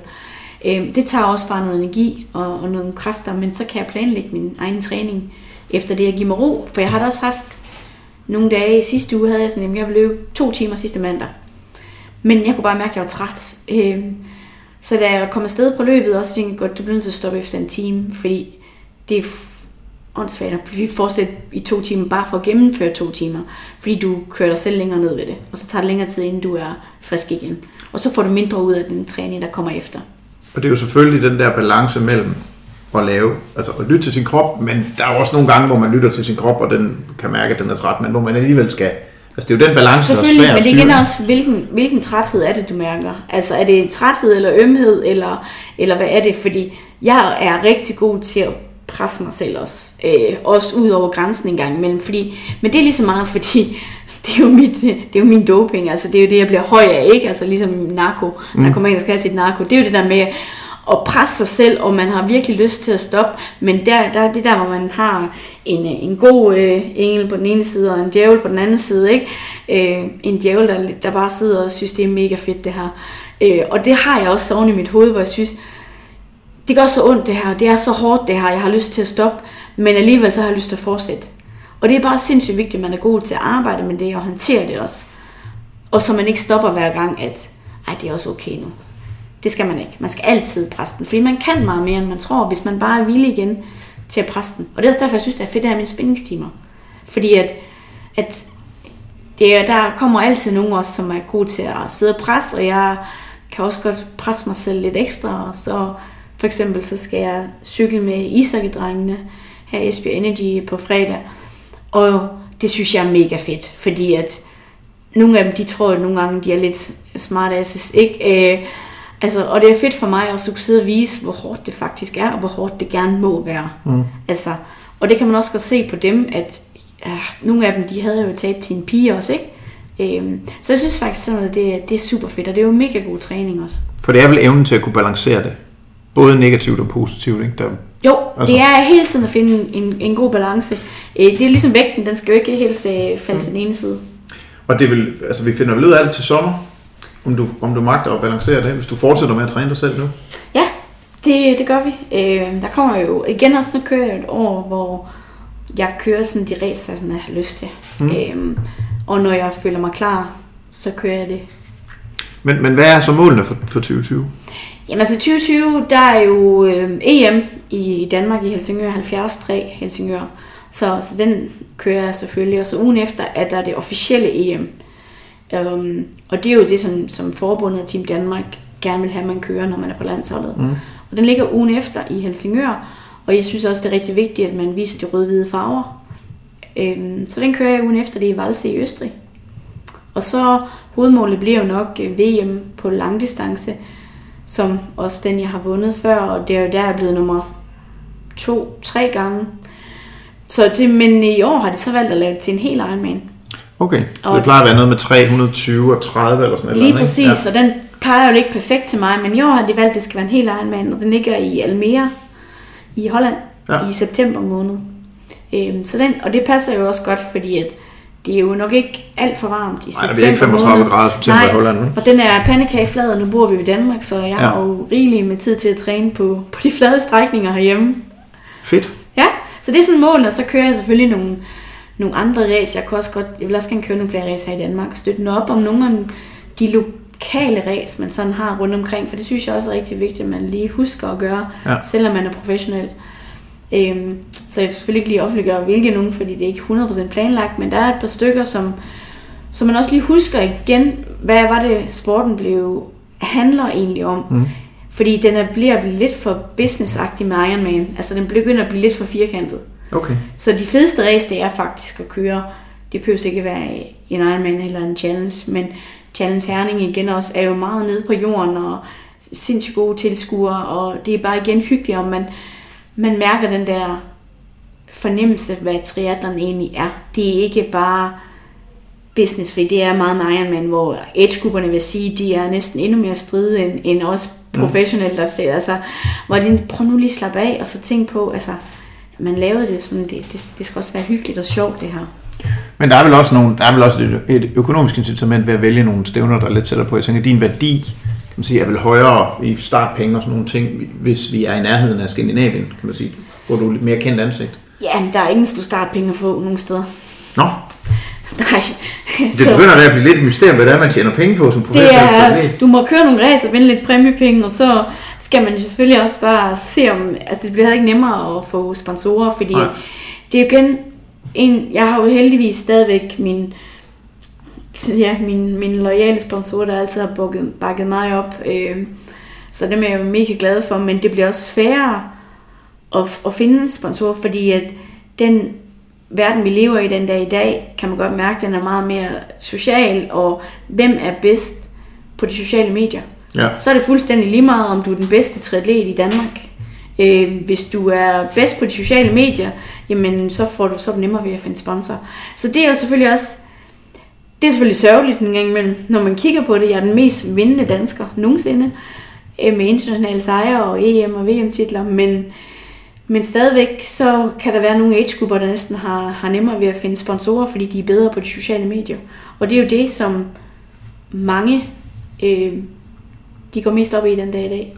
Men jeg der øh, sidder der her lidt rystet. Jeg var da sikker på, at sådan noget som Ironman København for eksempel, at der var mellem 25 og 50.000 for at stille op, altså når man var... nej, nej, nej, du skal være, du, du skal være heldig, hvis du kan hvis du får det hotel nogle gange. Det er jo ligesom i svømning jo, det er jo helt, ja. Øh, det er jo helt til grin. Ja, der var en gang, altså for nogle år siden, øh, det var sådan lidt omkring der, hvor jeg startede, for der talte jeg med nogle af de andre. De sagde, at de fik rigtig gode startpenge dengang, men ikke engang den der i dag. Altså alt er bare kortet ned. Der er ikke noget startgebyr. Øhm, hmm. Nej, det er der ikke. Hvis du er god, så kan du... Øh, så kan de måske give dig hotelovernatninger. Hold da fast. Ja. Nå, Så jo, så det er, det, og det er også det, det er jo ikke noget, man bliver nødt af, det men det er, rent, det er blevet rent business. Det er også det, jeg siger inden for Ironman. Altså, det er jo rent business for dem. Og de kan jo sagtens få udsolgt, selvom der Ja. ja. ikke er nogen professionelle til start. For eksempel København, Ironman København. det koster 4.000 kroner at deltage som motionist. Den er allerede udsolgt jo.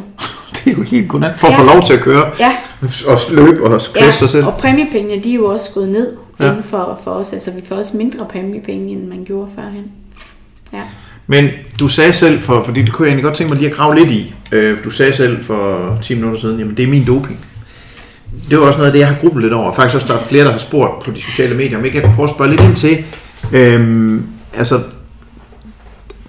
der er ingen tvivl om, at doping vil have en kæmpe effekt på en Ironman-konkurrence. Det tager 9 timer, det, det, det er jo, altså... Har du nogensinde set noget, eller tænkt noget, hvor du tænker, shit, når det der, det der er noget mærkeligt noget, eller... Du behøver selvfølgelig ikke at fortælle, hvem eller hvad, men har du, har du, har du set noget, hvor du tænkte, der, der kom virkeligheden lige lidt tættere på? Altså, jeg har da undret mig lidt nogle gange over de forskellige øh, doping, hvad hedder sådan noget, forbund, øh, hvordan de håndterer og test atleter. Hmm? Øh, altså, igen for eksempel, dem der bor i Italien og Spanien, de skal jo aldrig skrive, hvor de befinder sig henne. Der er ikke nogen whereabouts? der Nej, er der er ingen whereabouts. De skal Nå. ikke angive en time, hvor de kan komme og blive testet. Ikke, det skal de jo heller ikke i Rusland, sjov nok. Nej, nej, om Rusland, det er vist et kapitel Men det for skal de sig. heller ikke i Italien, for eksempel. Øh, De skal ikke angive en time, hvor de kan komme og, og teste dem i. Øhm, og det, det synes jeg selvfølgelig er meget mærkeligt. Det er også derfor, jeg er mega glad for, at... Det ved jeg ikke, om jeg er glad for, men jeg synes jo, det er fedt. Altså, Danmark, de er jo rigtig strid med det. Det er også, hvis jeg er i Spanien, Mm. så arbejder de ikke sammen med nogen af dem i Spanien. Så sender de nogen fra Danmark for at komme ned og teste mig. Ja. Øh, og det synes jeg jo er super fedt, at Ja. de gør det. Fordi det er også, når jeg så de gange, jeg er blevet testet, dem, der kommer til testen, de er også meget forskellige. Hvor i Danmark er de meget strikse, selvom de kender mig, så skal de stadigvæk se mit ID. Ja. Ikke? Altså, hvor, hvor nogle af dem, når man bliver testet i udlandet nogle gange, jamen, også i Danmark er de også meget strikse om, du skal selv lukke dem der, Ja. ja. øh, når du har tisset i de kopper der, og Ja. du skal selv lukke dem, du skal selv putte dem i pose, de rører intet. Hvor andre steder, jamen, det skal de nok gøre bare sådan lidt, ej, altså, Gider du lige at Ja, gider- med at røre jeg skal min ja, test? ikke? Altså, og der, der svinger det rigtig, rigtig meget faktisk, hvor man er. Og jeg kan da også huske, at jeg var i Schweiz, hvor, hvor de var hen og teste mig. Og øhm, så kunne de godt forstå, at der var en anden, en, de ikke rigtig kunne få fat i. Jeg ikke rigtig at sige nogle navne. Men de kunne ikke forstå, at de ikke kunne få fat i personen. Og, øh, og de havde godt nok ringet på, men øh, personen havde ikke åbnet døren. Så det var da mærkeligt, fordi jeg har lige svømmet med personen. Øh, så jeg ved, at hun, han har været til stede. Så øh, det kunne de ikke forstå. Og så ringer de til personen, øh, fordi jeg havde nummeret på den. Og, øh, og så siger de, jamen øh, vi skal lige forbi et tester. Og det kunne de ikke, fordi øh, han hun var på vej ud for cykel. Øh, så de kunne ikke komme og teste nu. Nå, jamen hvornår kan vi så komme? Jamen vi kan komme kl. 16. Og så sidder jeg ved siden af og tænker, for det første, man skal aldrig spørge om, hvornår man kommer og teste. Altså, og, og, altså, og, man skal, og personen, der skal teste, skal aldrig give et, angive et tidspunkt, hvor man vil blive testet på. Nej. Og altså, det var helt, og så dem, der var teste mig også, de var fra Schweiz, så sidder de og siger, nej, men vi har også lige været forbi at teste ham, og vi har også lige testet hende sin. Det er en anden ting, I må aldrig fortælle Nej, nej, nej, andre, hvem I er, I har testet, og hvad I har så snakket om. Altså, jeg tænkte, altså, hvad sker der for det her? Men, men er du aldrig, det synes jeg er sørgeligt. du er aldrig blevet tilbudt noget, eller er der aldrig nogen, der er kommet til dig og sagt, på, jeg kan hjælpe dig med at blive bedre og sådan noget? Jeg har aldrig, aldrig, mm. altså øhm, aldrig blevet tilbudt noget, aldrig hørt om noget. Og det var også derfor, igen, altså jeg, jeg havde ikke lyst til at skulle have Brad Sutton som træner i starten. Nå. For jeg tænkte, hvorfor er alle hans atleter gode?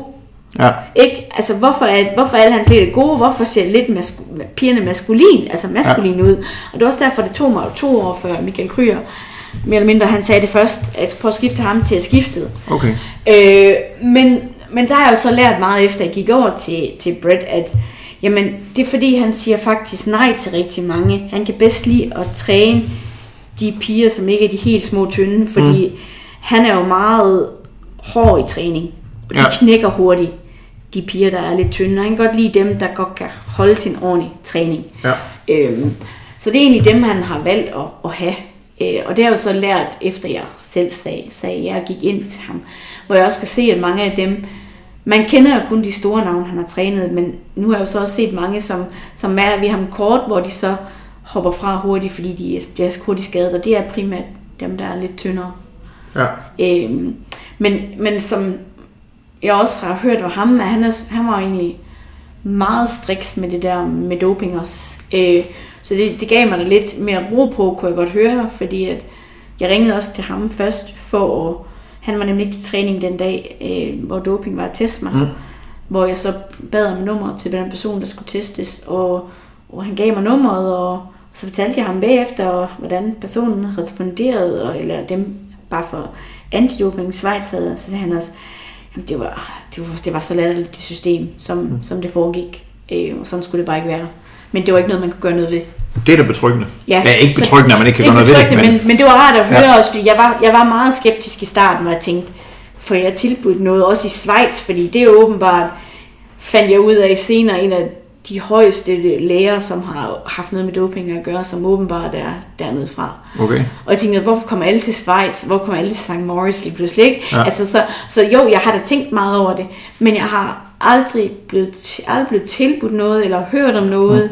Mm. Øhm, men jeg er også meget øh, striks med selv, øh, hver gang jeg skal have et eller andet, jeg hader medicin. Ja. Men jeg altid dobbelttjekker, altid, hvis de gange, jeg har, jeg har været i Schweiz en gang, hvor jeg skulle begynde at have noget, jeg skulle have noget penicillin, og der skal det lige dobbelttjekkes, og ja. skrev til Team Danmark, altså dem, der sidder ved Antidoping Danmark, skal lige være sikker, kan jeg tage det her, inden ja. jeg begynder at tage det. Øhm, ja, så der, der er jeg selv meget opmærksom på, jeg skal passe på, men ja. Det, det er da i hvert fald, synes jeg, betryggende, at du aldrig er blevet tilbudt noget, for du har været med i overvis på global ja. niveau. Ikke? Så det, det synes jeg da, fordi... Jeg har aldrig hørt om noget heller. Jeg har aldrig Nej. rigtig nævnt og det er jo den eneste sådan, jeg har... Det kan jeg da ikke lade med at tænke på. Det var da jeg selv var blevet testet, hvor, mm. hvor jeg så hører... Altså, man skal sgu da ikke... Antidoping skal da ikke bestille tid til at komme og teste en person. Så kan man da hurtigt... Ja. Som, nu ved jeg, at det er for cykelsporten med, så kan man da hurtigt tage noget saltvand i blodet, hvis man har taget et eller andet. Ikke? Ja. Altså, og det, det er sgu sørgeligt, synes jeg. Altså, så er det også derfor... Så jeg, altså, jeg vil sige jeg kan da ikke lade med at tænke på, at der er mange andre atleter, hvor jeg også tænker, hvor kom du lige fra? Ja. Altså, altså, men når jeg vender den om og tænker tilbage, hvor kom jeg selv fra? Ja. Jeg kom jo også bare ind i sporten lynhurtigt, men det er jo også fordi, jeg havde en baggrund. Altså, jeg havde en ordentlig base. Det er jo ikke fordi, jeg kommer fra ikke have lavet noget sport. Og så til at være god, men det tænker man da nogle gange. Jo, og der er jo faktisk rigtig få do, positive dopingtester. Der er næsten flere på group niveau efterhånden. Det er jo gået ja, fuldstændig balance. Det er helt eksploderet. Slap nu af, om du kører 9 timer, eller du kører 9 timer og 20 ja, minutter. de kører ikke om Som mand, altså det er jo fuldstændig ligegyldigt. Det er jo så langt fra elite. Jamen, altså, det er synes, jo intet med elite at gøre. Jeg kan bare ikke, det jeg ikke forstå, det er, at folk ikke kan se, at de snyder. Det er jo det samme, som hvis du er ude og cykle en rute, tænker du, vi skal godt nok ned og vende med den her vej, men jeg kører bare lige ud her. Ja. Sådan kortere. Det er jo det samme. Det er jo akkurat det samme, men, men folk de kan gå helt amok over det, hvis der er nogen, der prøver at snyde i, i distancen, eller lige vende en gang før, eller, eller andet. Ikke? Jeg kan bare ikke forstå, at folk ikke kan se det. Nej. Eller samme med, det er det samme med drafting inden for, især inden for trætmansporten. Jeg hader nogle af de race, der er, hvor folk ligger i grupper på 50, ja. og de, folk ikke kan se, hvad det er, de har gang i. Det er jo værre end doping. at de cykler jo hurtigere, end ja. de gør, hvis de havde været på doping. Det ja. gør de. Ikke? Men de kan ikke selv se det. Hvor, altså, nogle gange så skal de lige åbne deres skyklapper, øh, og lige åbne øjnene op. Det synes jeg virkelig er sørgeligt. Og hvor de hele tiden skal sige, at jeg, jeg, den hurtigste tid, jeg har kørt, jamen, det er fint nok, ja. men du lå også sammen med 50 andre. Ja. Så selvfølgelig kørte du lige så hurtigt. Jeg har jo prøvet at køre Ironman Barcelona, hvor jeg lå selv de første 100, og 100 km. Så blev jeg fanget af en gruppe, fordi age-grupperne startede efter os. Og der lå de bare 50 og jeg var ved at fregne ud, hvor jeg var sådan lidt, hvor fanden er dommerne henne? Ja. Altså, der var ingenting, vel? Og så var der en, også en anden dansker, jeg skal ikke nævne navn, hvor han var helt op at køre efter. Jeg har bare haft den fedeste, hurtigste cykeltid. Jeg har cyklet det, sagde ja, det er flot. Du har cyklet 5 minutter hurtigere end mig. Men du burde cykle 15 minutter langsommere end mig, som du har gjort i alle andre race.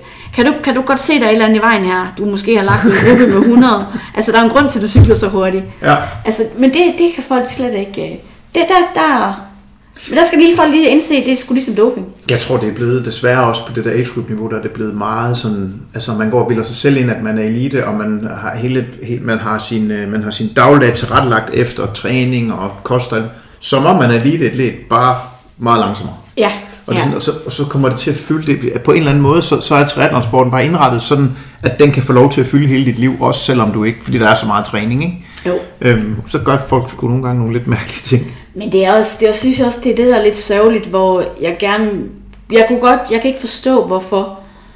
Der er rigtig mange, der promoverer sig selv as age-grupper. Jamen, jeg er jo verdensmester. Øh, nej, det er du faktisk ikke.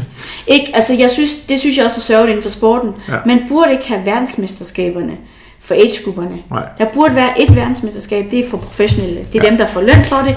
De andre, de kan vinde deres age group, men de er ikke verdensmestre. Men det er jo klart, De er at ikke man, europamestre. men det er jo klart, at man gerne vil have det.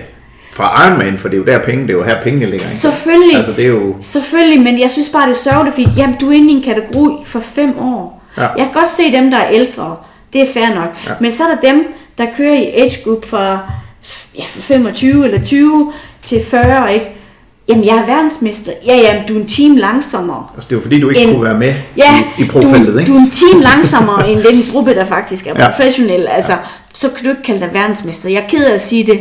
Men, men, men det, synes, det, fordi de går jo også ud til sponsor, og der er rigtig mange sponsorer, som ikke kan se det. Mm. Jamen, hun er verdensmester. Vi har en mand. Ja, nej, det er hun jo faktisk, eller han faktisk ikke. Godt, Altså- der kom lidt følelser i her, det kan jeg godt. Det, Ja, der, det, der, der synes jeg, det, ret er jo, det er jo sørgeligt for os, som lever af den her Ja. sport, ikke? Jo, som prøver at leve af det. som prøver at Ja. leve af den, men det gør, at det er sværere for os at leve af den. Mm. Øhm, og det er jo det samme inden for svømning. Hvor mange verdensmester er der i, i, altså i svømning? Jeg ved godt, så er du master, så der Jamen, i Masters, der er jo også nogen, der Det er siger, de er verdensmestre, Selvfølgelig ikke? ikke. Ja, altså det, det, jeg synes, det er lidt sørgeligt faktisk. Øh, og jeg synes bare, det, er- det jeg synes, jeg har respekt for dem, der godt kan sige, der kan finde ud af at skrive i min aldersgruppe eller i min Ja. age group, men så er der også mange, der bare skriver AG. Folk aner ikke, hvad AG Nej. er. Vel? Altså, jeg synes jo, det er fint, at folk bruger, altså det skal jo ikke komme sådan om, om folk bruger meget tid på at træne på motionsniveau. Fuldstændig og, nogen, respekt. og man kan kvalificere sig til Hawaii, og man kan jo være en rigtig dygtig atlet. Ja, ja. Det har bare ikke noget med elite, med elite at gøre. vel? Jeg kunne jo også sagtens sige, at jeg kører da bare som age så. Ja. Jeg kan da vinde hele lortet. Jeg kan vinde alle verdensmesterskaber og alle de europamesterskaber nemt. Øh, og så kan jeg da gå ud til sponsor og sige det, fordi så kan jeg da få flere sponsorer. Men igen også, det har bare ikke... Jeg, jeg, vil, jeg har bare hjertet med i det her. Det handler vel også lidt om integritet, ikke? Jo, ja, altså det, jeg vil ikke kunne gå ud og sige, jamen jeg er bare verdens bedste. Vi begynder jo at nærme os øh, den, øh, den times tid, vi havde aftalt, og du skal jo også ud og løbe, inden du skal spinde. Ja, Ja, efter du har svømmet. Og, lavet, og du skal også nå at lave yoga, var det ja. ikke sådan, det var? Jamen, det er fordi, jeg er dårlig Så- til at strække ud, så jeg fundet ud af, Ah. der er sådan en yoga-time efter mine spændingstimer. Det er jo faktisk rigtig godt, fordi jeg strækker aldrig ud. Nej. Øh, men jeg har også set, der er jo nogle svage punkter. Jeg tror faktisk ikke, at det der yoga det er helt så skidt. Nej, det tror jeg heller ikke. Nej. Men, men, men sidste år, der spurgte jeg dig, hvad der skal ske, når du hænger konkurrencecyklen op på væggen for sidste gang. Øhm, nu er du så blevet et år ældre, og der kunne jo faktisk måske godt sidde nogle ledere derude, der kunne være interesseret i en uh, målrettet diætistuddannet ung dame. Øhm, øh, så, så nu spørger jeg igen. Ja. Når du skal hænge konkurrencecyklen op, hvad skal der så ske? Jamen, øh, altså jeg, jeg kommer nok aldrig til at sidde helt stille på, på, på, på, min, på min numse. Men øh, jo, altså jeg vil da også rigtig gerne ud og arbejde og have et, et normalt liv. Altså ikke normalt liv, kan man ikke sige, for det får jeg aldrig. Men jeg vil også rigtig gerne ud og, og hjælpe nogen, fordi jeg har jo også jeg har været ude i forskellige virksomheder og, og firmaer og holde nogle foredrag, hvor jeg bare kunne mærke, at jeg har været en stor inspiration for folk, og jeg faktisk også kunne kunne hjælpe nogle af de medarbejdere, der sidder i de forskellige virksomheder. Øhm, og jeg er da også blevet tilbudt, eller er blevet sagt af et par, par stykker, at når jeg er færdig, så må jeg gerne lige besked, for de kunne måske godt bruge mig. Mm. Øhm, så helt præcis, hvad det er, jeg skal, det er jo selvfølgelig også noget, det jeg begynder at tænke lige så stille på. Men jeg vil bare rigtig gerne arbejde med mennesker. Og det synes jeg er jo super fedt, og jeg vil gerne være lidt den, der også kan være den dumme kælling en gang imellem, for at få skubbet folk i den rigtige retning. For det skal der nogle gange til. En, der både kan finde ud af at, at være lidt hård ved folk, men stadigvæk øh, være den gode. Det lyder sådan lidt performance coach-agtigt. Også med noget fokus på, hvad er det, vi putter i hovedet, og hvordan er det, vi kognitivt fungerer også, bedst. Og... Men er også, også primært, hvor, hvor vigtigt det er, at man har et mål med alt, hvad man gør i livet. Øh, hvorfor er det, man møder på arbejde hver dag? Hvad er det, man skal nå? Fordi at, igen, der er så mange, der går ind i deres lille boks, så de står op om morgenen, og larmen øh, ringer, og så tager de tøj på, tager de på arbejde, og så kommer de hjem, ikke? Hvor de, jamen, hvad er det egentlig, du har lavet på arbejde i dag? Hvor de, øh, altså, det er, de er en lille boks. Det er sjovt, du, du siger det, fordi jeg havde, jeg havde et møde med en, for nogle år siden med en kunde, med en uh, leder, som, som sagde, at jeg tror altså ikke, der er ret mange af mine medarbejdere, der spørger, hvorfor. Altså jeg tror, mange af dem, de kommer, fordi de gerne vil grille i weekenden. Ja, men det er jo primært det, de gør. De kommer bare, fordi de skal. Ja. Hvor man engang imellem har lyst til lige, prøv lige at stoppe op, og så vil jeg tænke på, hvad er det, du laver? Altså, hvad er det, du skal? Hvad er det, hvorfor, hvorfor er det, du tager på arbejde hver dag? Hvad er det, du skal nå mm. med det? Øh, og igen, husk at sætte sig nogle mål, man gør. Det gør det hele meget sjovere. Mm. Og det er også det, jeg siger, når jeg kommer ud til, til virksomheder. Hvis du er den der grumpy en, øhm, så, så trækker du tit faktisk aldrig med ned, fordi man har den der negativitet, og det skaber bare en dårlig stemning på en arbejdsplads. Så det er sindssygt vigtigt, at man også bare leder og ja, alle de andre, de sørger for at arbejde med, at, at medarbejderne de faktisk har det der positive mindset og sind, når de møder på arbejde. Og igen, det behøver ikke være store ting, man gør for at faktisk at, at få folk til at blive mere positive. Men, men altså, man skal bare være lidt open-minded og, og, og glad, og så give også øh, medarbejderne en gang imellem en god fornøjelse, eller, eller gøre noget sjovt for dem. Altså, nu har jeg for eksempel, det har, jeg har grint meget over det, men jeg har jo med 24, som det er jo bare en virksomhed, som når du går ind og og bestiller nogle, nogle varer. Øh, jeg køber for eksempel energiprodukter ved dem. Mm. Øh, men der er det hele december måned, der er der en, der har lavet, været sådan lidt en drillenisse, ikke? som har lavet nogle forskellige ting ved, ved hver medarbejder. Altså hvor man kunne se, altså de har været ved at skralde grine, ikke? Men så lige pludselig medarbejdere synes, det er sjovt at komme på arbejde, fordi, ej, hvem, hvem, hvem sker der nu noget for i dag? Mm. Ikke, så man følger med. Men det er bare sådan nogle små bitte ting. Altså, så er der nogle gange, hvor der der var en, der havde fået pakket en hel computer ind med en nisse og alt, altså, alt muligt mærkeligt. Eller, men det er bare sådan en, en lille ting, der kan gøre en kæmpe forskel i den sidste ende. Men det skal jo være sjovt i, altså det skal jo være sjovt og eller interessant eller givende på en eller anden måde hver dag, når man træner. Det på skal en det. eller anden måde. Ja. Udfordrende. Eller nogle dage er det måske surt, men der skal i hvert fald være, i løbet af en uge skal der være nogle gange, hvor man tænker, i dag var det sjovt, eller i dag var det udfordrende. Selvfølgelig. Sådan er det også med arbejde. jo. hvorfor er det ikke sådan en virksomhed? Det er igen, når man selv gør det til. Der er jo også mange, der ikke synes, det er sjovt at træne. De gør det også bare, Så bliver du gerne- ikke ret god. Jo, nej. Men der er jo mange, der gør det, fordi de godt kan lide at køre race. Jamen, så ved de så også, så skal de også træne. Jo, men Altså- jeg tænker, hvis, hvis du ikke synes, det er sjovt at komme på arbejde, så præsterer du vel heller ikke ret godt. Altså, Nej. det må vel kunne sammenlignes, tænker jeg. Jo, eller jo, sted. helt enig. Altså, det er jo også det, jeg siger, som hvis du ikke, er- hvis du ikke tænker over, hvorfor er det, jeg skal på arbejde, hvad er det, jeg skal nå, hvad er målet med det her, jeg sidder og laver. Øh, hvis man ikke har et mål med det, man laver, jamen, så, så er det også bare trist og sørgeligt, og så går du bare ind i en lille osteklok. Så det, er, det skal også være sjovt, man skal udfordre sig selv, og så igen, man skal også huske at tænke på, jamen, vil du gerne se, om du faktisk kan komme et højere trin op på din arbejdsplads, mm. eller vil du bare altid gerne sidde bagerst i rækken? Men du gerne sidde her, så du kan grille i weekenden. Ja, ikke? Altså, hvad er det, du gerne vil, ikke? Og, og igen, husk at lave nogle mål og nogle udfordringer, fordi livet, det er bare ikke nemt, og det er heller ikke nemt, det jeg laver. Men jeg ser det jo bare som en udfordring hver dag. Og det er det, jeg synes, der gør, at, at det er fedt.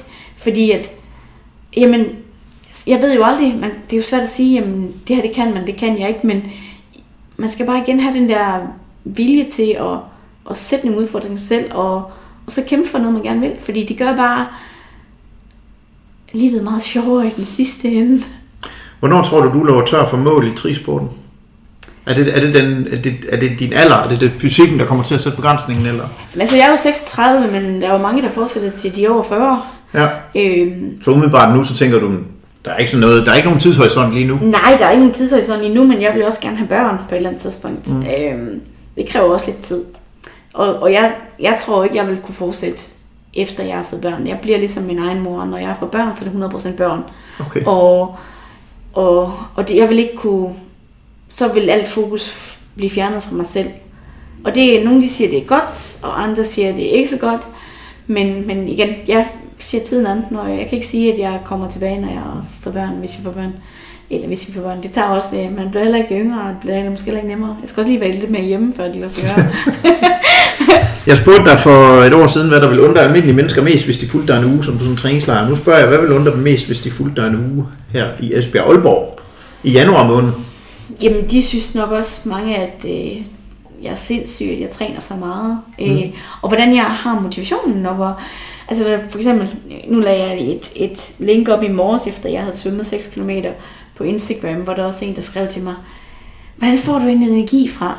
Mm. Altså, hvordan kommer du afsted, når det er så mørkt og trist? Og, men det giver mig energi, at jeg træner. Det er mm. det, der gør, at jeg bliver glad, at jeg får med energi. Øh, jo, det er da ikke altid, når vækket lige ringer, og jeg tænker, ej, jeg kan godt lige ligge en time mere.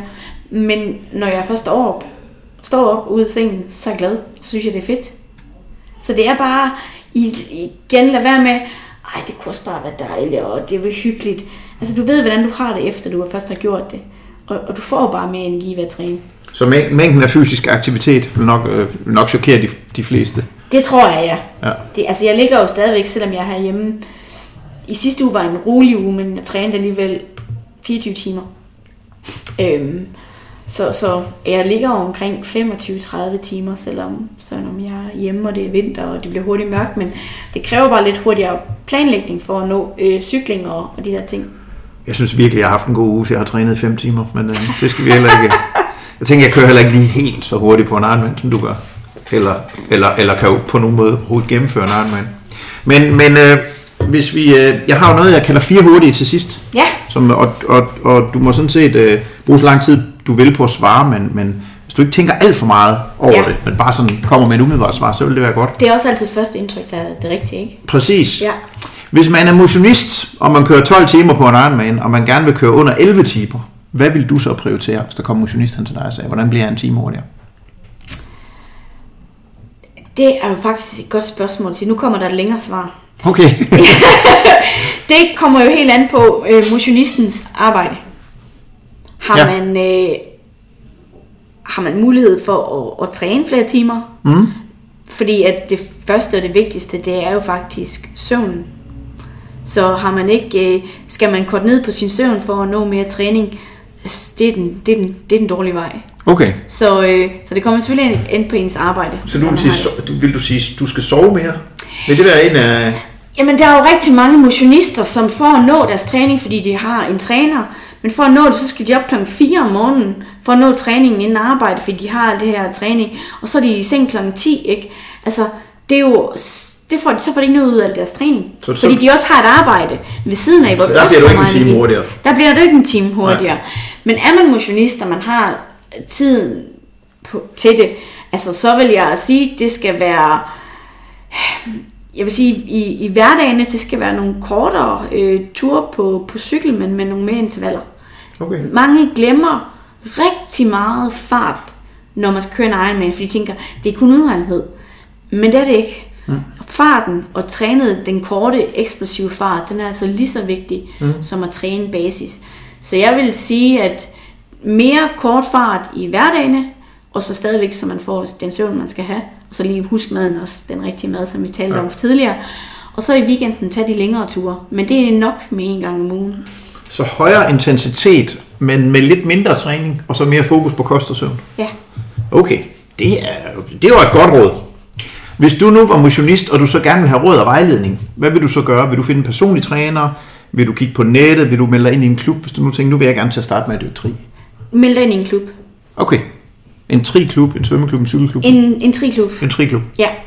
Det er helt klart det bedste, fordi så ved du, at du kommer afsted. Ja. Der er nogle visse træningstidspunkter, og, øh, og hvis du er ny inden for det, øh, så behøver du ikke en træner. Nej. Så er det egentlig nemt at komme til de fælles træninger, der er, og følge det. Cool. Nå, så skal vi have et spørgsmål om dig selv. Hvis du kun må nævne én kompetence, der gennem de sidste ja, knap 10 år har gjort dig til en af verdens bedste triatleter, hvad vil du så vælge? Positiv sind. Okay, jeg vil tro, du har sagt vedholdenhed. En positiv sind. Positiv, altid vende det til noget positivt, når du... For man får rigtig mange slag i ja. hovedet. Øh, men det er bare igen, vende det til noget positivt. Vær glad. Fedt. Og det kan jo bruges i alle livets aspekter. Ikke Alt. kun når man skal træne på en cykel i regn. Nej. Og det er jo, man, folk, der er rigtig mange, der undervurderer, øh, hvor meget energi negativitet det egentlig tager. Mm. Det tager øh, vanvittigt meget. Øh, ja, vi, altså alle ved jo, at et, et glad smil, det er altid det sjoveste at møde. Det er du i hvert fald disponent for, det må man sige. Jeg, kan ikke, jeg faktisk, tror faktisk ikke, jeg kan huske at, at have set dig, undtagen når du lige er med i din konkurrence. Ja. hvor du ikke smiler. Hvis nu du kunne bede lytterne af podcasten her om én ting, hvad vil det så være? Det behøver ikke have noget med emnet at gøre eller noget. Husk at værdsætte livet. Husk at sige til dem, man elsker, at man elsker dem. Husk at, at sige tak til folk. Det var et godt råd. Ja. Hvornår konkurrerer du igen? Jeg ved ikke helt præcis, altså jeg kører nok i Kalifornien den 4. april. Okay. Øh, en halv? Ironman. En halv? En halv Ironman. Men måske alt efter, hvordan jeg lige har, måske jeg kører ind i marts, men det ser jeg lige. Nå, hvis jeg føler, jeg er klar til det, så kører jeg. Altså, jeg kommer i hvert fald til at holde øje med, hvordan det går den her sæson. Fordi man kan sige, nu ved jeg jo, hvad for en træner jeg skal brokke mig til, hvis du ikke kører hurtigt. ja. Og jeg tror, jeg vil have nemmere ved at brokke mig til dig, end at brokke mig til Brett Sutton. Så. Men, øh, men, øh, men tak for din tid. Det har været... Øh, det har været super hyggeligt. Og du er den første gæst, der er med for anden gang. Michael Rasmussen har faktisk sagt ja til også at være med anden gang. Ej, men han så det er ligesom de to topscorer, de er, det, det er dem, jeg tænker, det er dem, jeg skal have en anden gang. Ja. Øhm, øhm, og, så, øhm, og så håber jeg, du får lavet noget godt både i Danmark og i udlandet den her sæson. Og øh, ja, det har været en fornøjelse, selvom det var, det var lidt federe på den der terrasse på Gran Canaria. Der er jo nogen, der sidder og spillede terningsspil. kan Det var der nemlig. Nu var der sådan nogle svømmer, der kom ind undervejs. Der skal Ja. være lidt afbrydelse, det er fint. Sådan er det. Det skal, Men, ikke være øh, for, det skal ikke være for fancy altid. Men øh, nu sagde du, at man skulle huske at sige tak. Tak, Ja. fordi du har brugt øh, tid på det her igen. Selv tak. Og tak til dig, kære lytter, fordi du lyttede med. Lær Sporten er tilbage med flere interessante gæster ganske snart. Hvis øh, du vil finde mere om podcasten, så skriv Lær Sporten på Google, så er det vist øh, hele første side efterhånden. Der er også oprettet en generel gruppe på Facebook, der hedder Lær Sporten, som ikke har- egentlig har noget specifikt med den her podcast at gøre, men hvor vi deler og diskuterer, hvad andre kan lære sporten. Så hvis du synes, det er interessant, så, øh, så send en ansøgning. Det er en lukket gruppe, men alle godkendes i udgangspunktet. Min indgangsvinkel til ledelse er udsprunget af sportens verden. Jeg kalder den lederen som træner. Fordi i sporten tænker vi altid først og fremmest, og før alt andet på at udvikle atleterne, eller medarbejderne, om man vil. Hvis du er interesseret i at høre mere om de få konkrete værktøjer, du skal bruge for at sætte jeres ledere i spil som bedre trænere, så sig til. Det er ret nemt at finde mine øh, kontaktoplysninger. Og hvis du ikke overkommer at finde mine kontaktoplysninger, så overkommer du nok heller ikke en øh, udviklingsproces. Hygge jer. Vi skrives ved, eller vi høres ved her i podcasten.